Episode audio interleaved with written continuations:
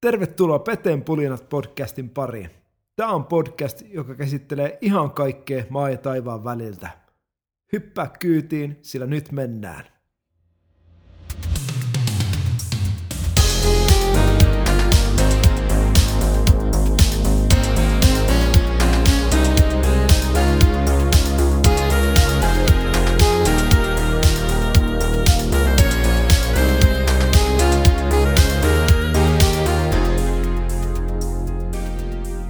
Uusi viikko ja uudet pulinat. Tervetuloa taas Peten pulinoiden seuraan. Mukava starttaa uutta viikkoa uudella jaksolla. Tuossa aamulla, kun on tällainen oman elämäni sisällön tuottaja, niin tarkastelin vähän, miten näitä mun jaksoja on kuunneltu ja mukavastihan tuolla on käyrä ylhäällä. Eli iso kiitos, kun oot uhrannut sun vapaa-aikaa tämän podcastin kuuntelun. Merkkaa todella, todella paljon. Ei kuitenkaan lähdetä tällä kertaa enempää analysoimaan statistiikkaa tai numeroita. On jakso numero 13 vuoro. Lähdetään vähän pulisemaan allekirjoittaneen musiikin urasta. Siellä löytyy melkoisia tarinoita ja ihmetyksiä vuosien varrelta ja ajattelin vähän jakaa niitä. Joten ota sun rumpukapulat käteen. Istahda rumputuolille ja pistähän trioolit paukkumaan. Tämä on Peten pulinat.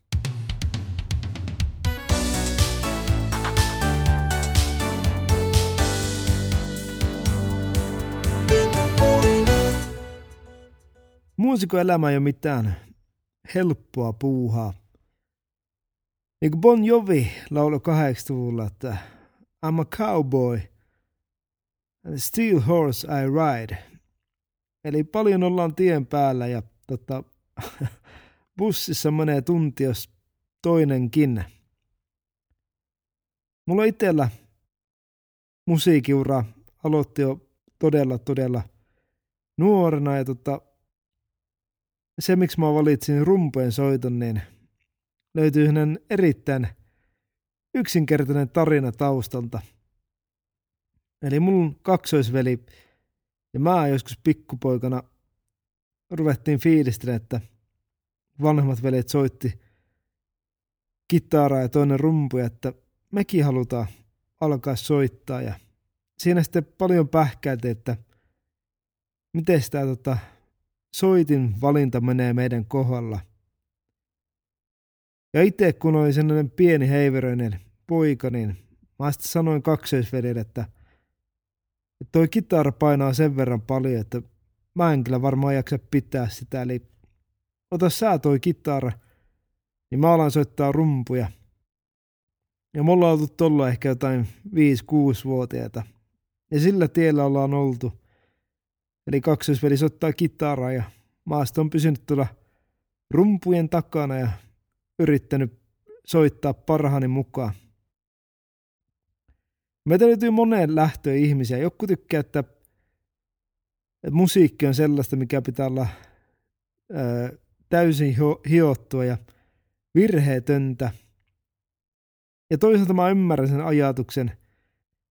Täytyyhän näin myöntää, kun Totoa kuuntelee, että Virheetön musiikki puhuttelee. Mutta mikä mua musiikissa vetää eniten, on se tietty vaarallisuus.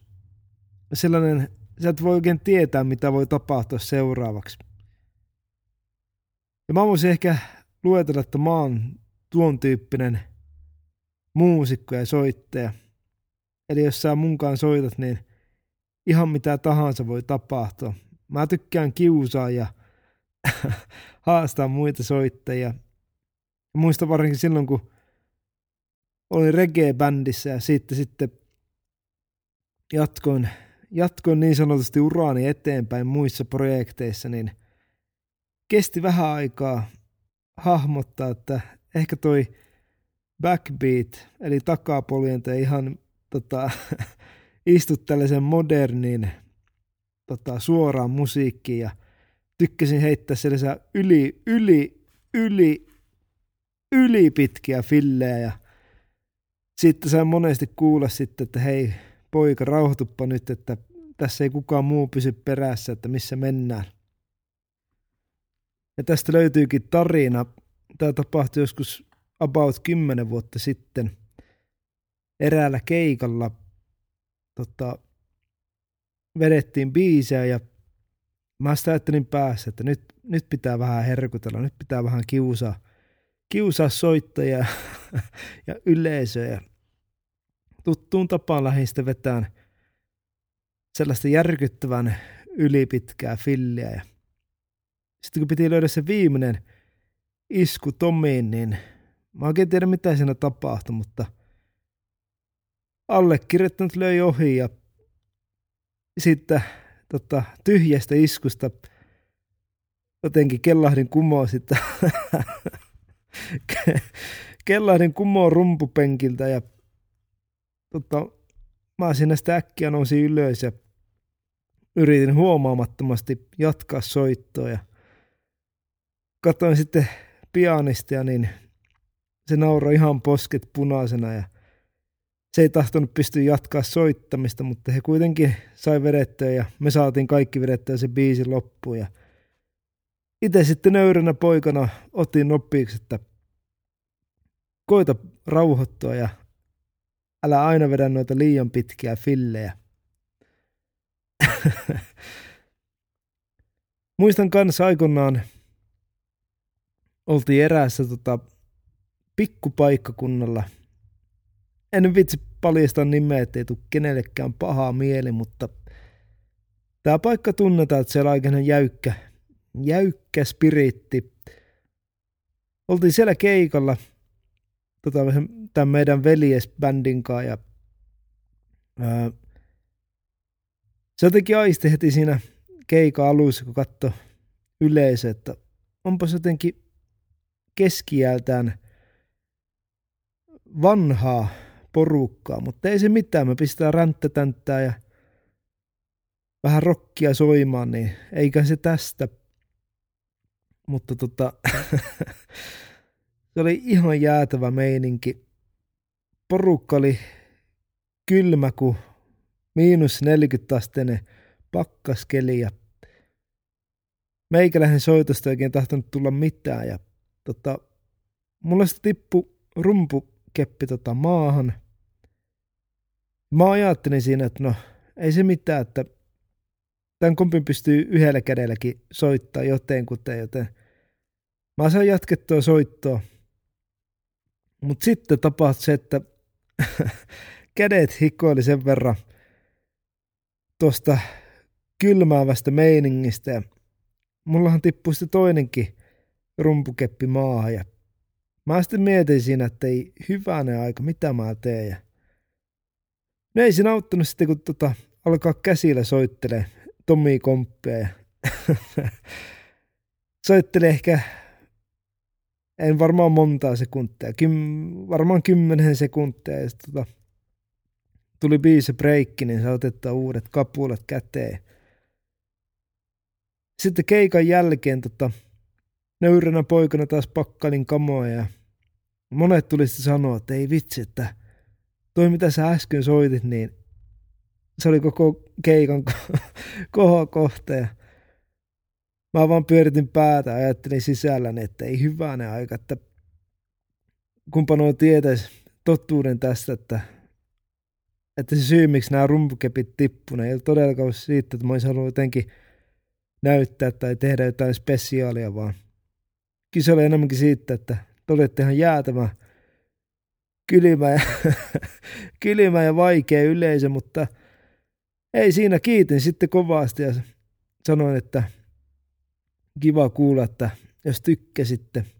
Ja kyllähän tuo keikka loppujen lopuksi meni ihan hyvin ja porukakin oli messissä, mutta jotenkin tuosta keikasta jäänyt hyvin mieleen toi hetki. Ja jos miettii tuossa aikaisemmin, kun sanoin, että mitä vaan voi tapahtua keikalla, Niin tämä tapahtui muistaakseni, olisi ollut 2013.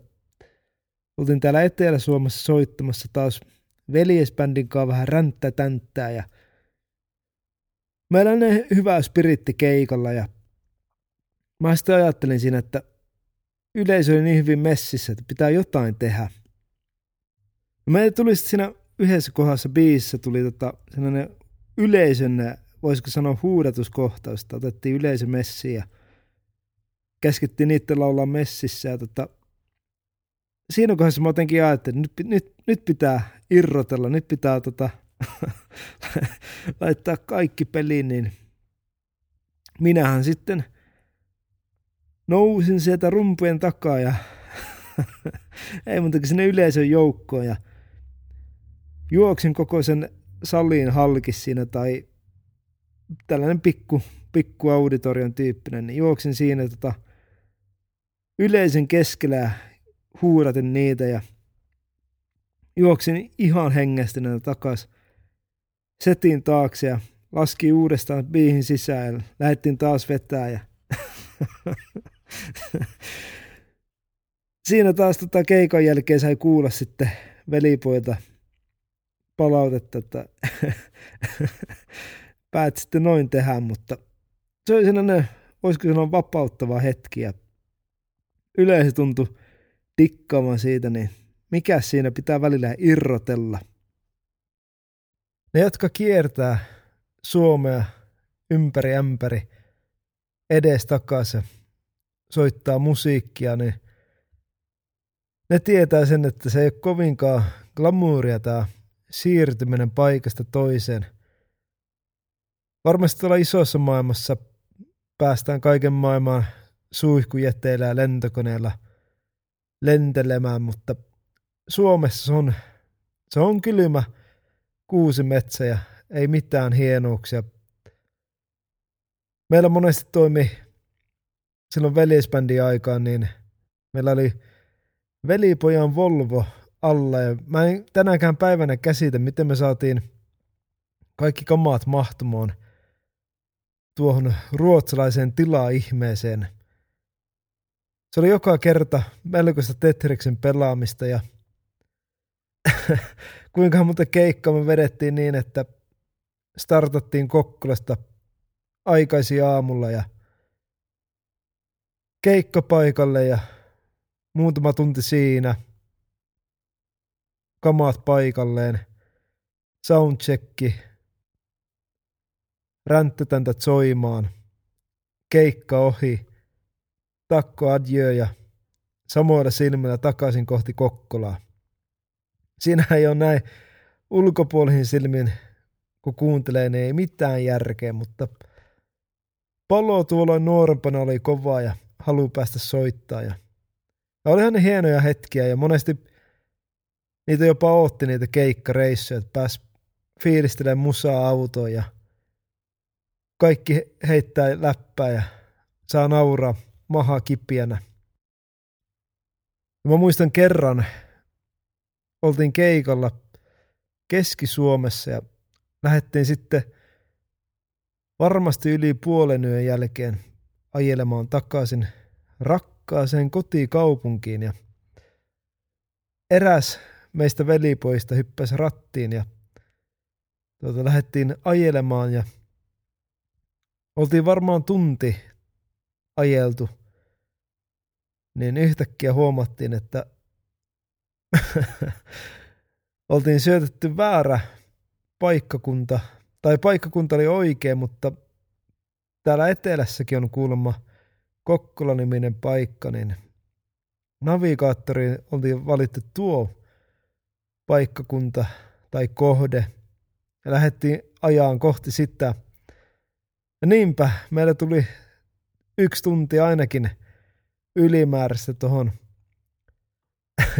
keikkareissuun. Ja silloin unisena halu päästä kotiin on kova, niin sanotaan näin, että se ilmapiiri ei ollut kovin kiva tuon jälkeen, mutta nyt on hauska naureskella noille tilanteille, mitä kaikkea sattuu tien päällä. Ja jos sitä ajattelee, että keikkapaikan backstage on jotenkin glamourinen, että siellä on tarjoulut kohdallaan ja kaikki viimoisen päälle, niin se ei aina ihan pidä paikkansa. Löytyi ihan omakohtainen tarina. En nyt taaskaan vitsi paljastaa nimeä, mutta oltiin eräässä festarilla soittamassa ja tota, näillä festareilla oli mukana sitten tällainen isompi amerikkalais laulu, voisiko sanoa lauluyhtye, niin tota, heillä oli varattu tämä backstage niin kauan kuin he oli paikalla tuolla festarialueella. Ja muistan, että oltaisiin haluttu velipoiken kanssa, kun oltiin vedetty soundchecki, päästä vähän lepäämään ja tota, vaihteleen vaatteita ennen keikkaa, niin tulikin, tulikin tota viestiä, että backstageille ei saa mennä kukaan muu kuin tämä amerikkalaislauluyhtye. Että siellä on pääsy kielletty ja No ei siinä auttanut, sitten me lähdettiin velipoikien kanssa istumaan meidän keikka-autoon ja koisittiin siellä hetkiä vaihdettiin keikkavaatteet. Eli kyllä monen monta kertaa glamour oli kaukana noista hommista, mutta palo oli sitäkin kovempi tehdä musiikkia. Toivottavasti tämä korona ja lockdown tila olisi pian selätetty, niin päästäisiin takaisin elävän musiikin pariin ja itsekin kovasti odotan, että päästään soittelemaan. On tuo musiikki niin terapeuttista ja lähellä sydäntä. Tässä oli tämänkertainen Peteen pulinat. Toivottavasti viihdyt seurassa ja nauteit. Muista tukea paikallisia bändejä, kun taas keikkailu aloittaa ja käydään katsomassa musiikkia livenä. Ensi kertaan. Se on moi moi!